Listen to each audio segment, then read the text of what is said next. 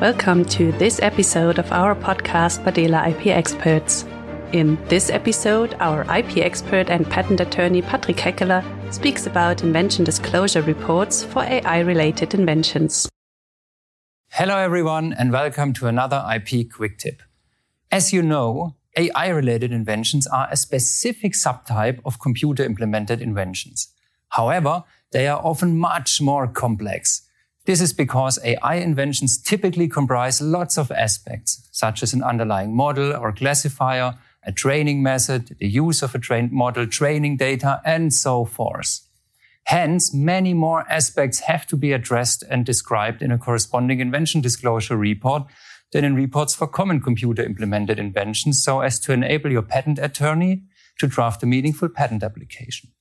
First of all, be aware that AI is a rapidly developing technical domain. Hence, new buzzwords emerge frequently. You should therefore make sure to explain the meaning of these terms in detail and to use them consistently throughout the invention disclosure report. Secondly, always clarify which aspects of your invention relate to the training phase and which relate to using a trained model. It might make sense to separate your invention disclosure report into corresponding chapters. Flowcharts and UML diagrams are great tools for describing the operation of your invention.